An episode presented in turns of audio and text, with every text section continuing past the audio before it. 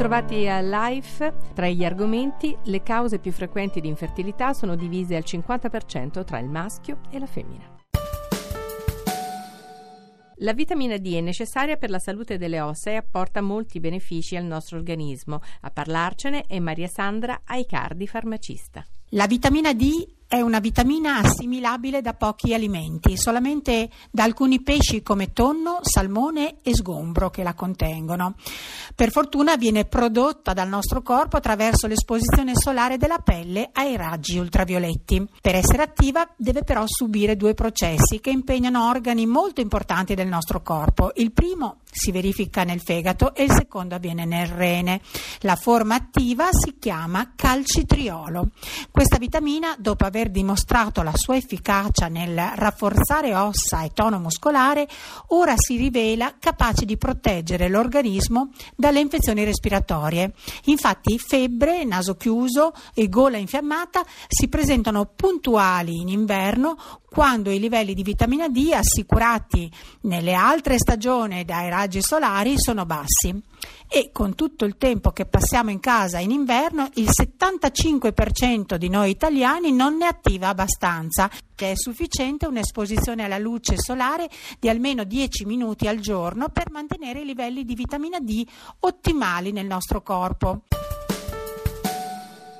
Parliamo di infertilità, non esiste un genere più colpito rispetto all'altro, le cause più frequenti di infertilità sono divise al 50% tra maschio e femmina. Oggi però ci soffermiamo soprattutto sugli uomini, visto che esiste un'emergenza al maschile, basti pensare che il numero degli spermatozoi presenti nel liquido seminale negli ultimi 30 anni si è dimezzato. Ne parliamo con il professor Luca Mencaglia, medico specialista in ginecologia e ostetrice, direttore dell'unità operativa complessa Centro PMA ASL Sud-Est della Toscana. C'è emergenza, professore?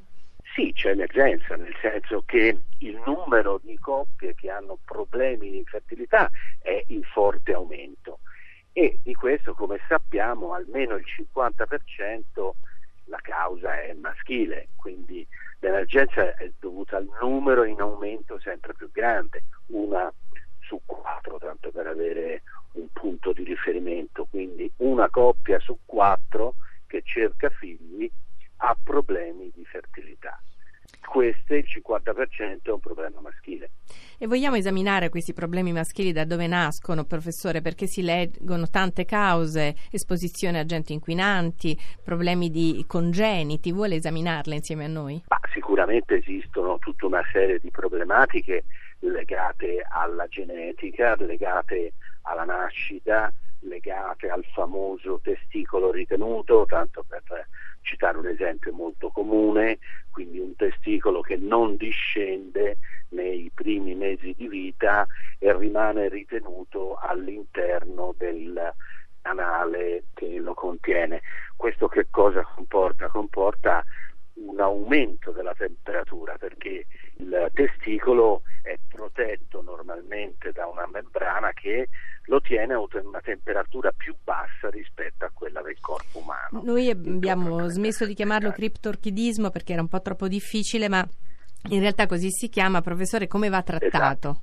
Beh, eh, bisogna vedere perché realmente noi spesso ci troviamo in cui questa fase è già passata da molti anni, quindi se il testicolo è ritenuto e il paziente è molto giovane, quindi sotto i due anni, tre anni, cinque anni di vita, va trasportato nella sua sede naturale. Il punto è vedere se la temperatura più elevata non lo ha danneggiato e quindi chiaramente la sua produzione di spermatozoi, quindi di seme maschile, è deficitaria, molto minore a quello che avviene normalmente nell'uomo fertile. Se lei è d'accordo farei anche un passaggio sul varicocele, professore, che poi è molto importante inquadrare e riconoscere. Certo, varicocele di fatto è un difetto circolatorio, è come le, le famose vene varicose della donna, no? quindi questo ristagno circolatorio, questo non corretto flusso circolatorio in uscita perché è venoso, eh, spesso provoca dei danni funzionali e quel testicolo non è capace di produrre eh, gli spermatozoi sia come aspetto quantitativo che aspetto qualitativo. Ecco professore, però Quello. io prima mi permettevo anche di parlare di esposizione ad agenti inquinanti, di concause, adesso possiamo anche discutere se lei è d'accordo come stress, inquinamento, fumo, che possono essere cause dirette o secondarie. Tutto questo può sicuramente incidere sulla produzione di spermatozoi, ad esempio, per far capire bene ai nostri ascoltatori?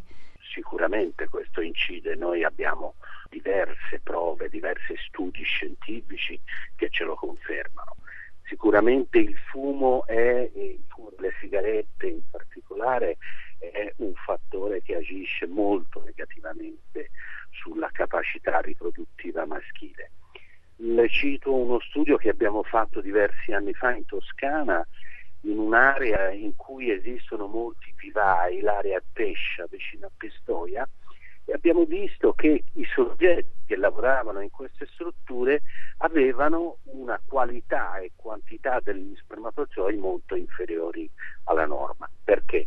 Perché erano a contatto tutti i giorni con concimi, con fertilizzanti, con diserbanti, quindi con tutta una serie di sostanze certo. che potevano essere inquinanti e quindi lo sono inquinanti anche per l'uomo. Senta professore, storicamente il ruolo dell'uomo nell'infertilità è stato sempre sottovalutato o comunque diciamo anche mh, culturalmente messo da parte, mettiamola così, però in realtà oggi sono sempre più uh, numerosi gli uomini che si recano nei centri con problemi di concepimento e c'è questo nuovo approccio di coppia di fatto che bisogna preservare e considerare come molto importante. Certo, ormai la visita separata non ha più nessun tipo di senso.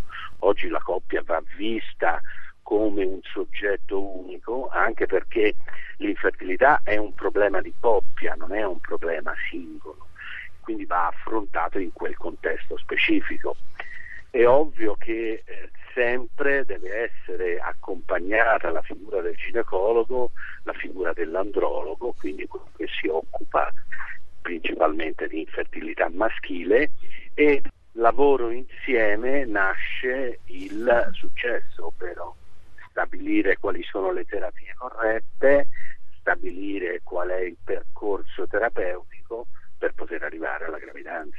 Senta, eh, in realtà quando parliamo di cause di infertilità, che sono obiettivamente numerose, noi stiamo cercando di elencarle, però sono eh, sicuramente quelle che abbiamo messo sotto la nostra lente eh, legate alle alterazioni del liquido seminale che abbiamo imparato a riconoscere come oligozospermia oppure azospermia, insomma assenza di spermatozoi nel liquido seminale di fatto oppure bassa concentrazione. Come vanno gestite da un punto di vista terapeutico comunque come vanno aiutate le coppie a vincere anche un po' la ritrosia a parlarne ma soprattutto fare gli esami adeguati? Allora, prima di tutto bisogna dire che gli esami sono ormai ben codificati, noi dobbiamo fare uno spermogramma fatto in un centro serio, in un centro che abbia una serie di qualifiche che vi permettono una qualità diagnostica. Sono possibili altri esami, ma eh, spesso già su questo siamo in grado di intervenire. Le terapie mediche sono relativamente poco efficaci, almeno se non in casi molto selezionati, quello che è fondamentale è ricorrere alle tecniche di procreazione assistita. Noi sappiamo che dobbiamo lavorare su quello che il partner maschile ci fornisce. In base a quello che ci fornisce noi adattiamo la tecnica che è quella più tagliata su misura non solo sul partner ma sulla coppia.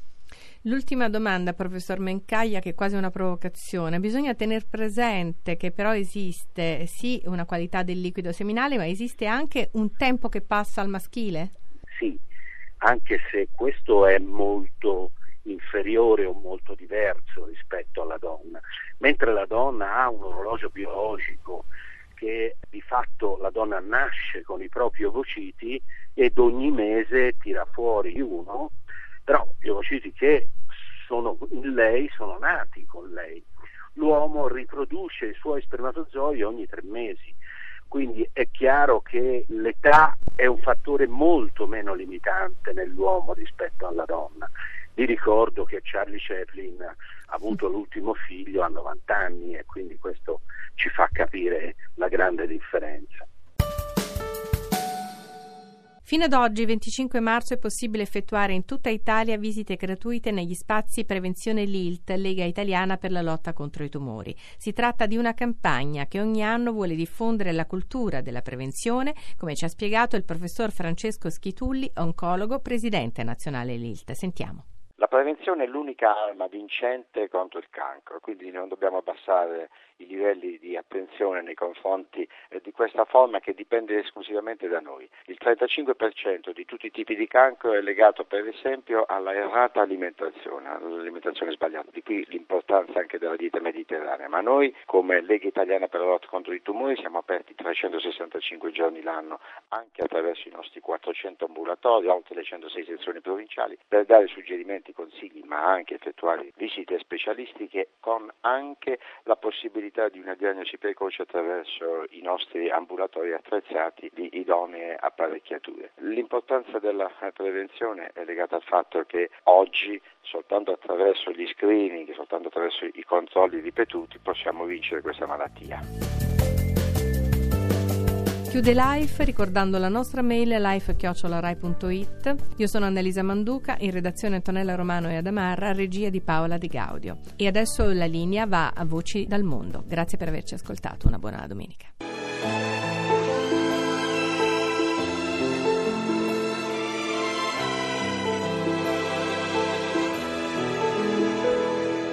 Anche quando poi saremo stanchi troveremo il modo per navigare nel buio. E tanto è facile abbandonarsi alle onde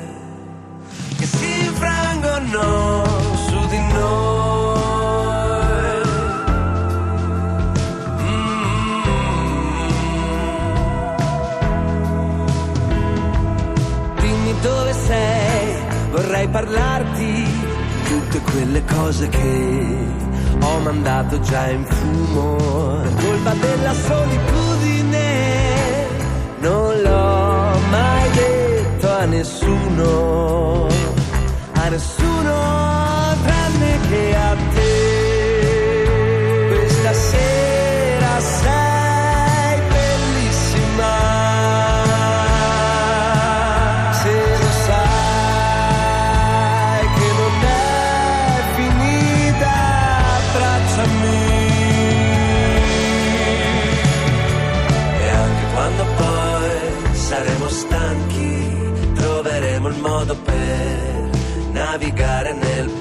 buio.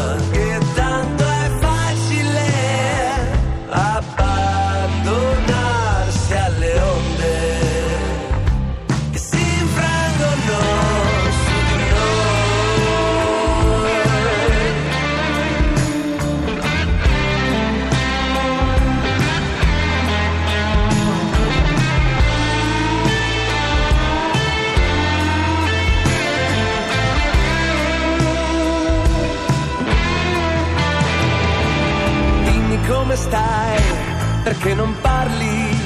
Ora tienimi con te, la tua mano nel buio, guarisce la mia solitudine. Non l'ho mai chiesto a nessuno, a nessuno tranne che a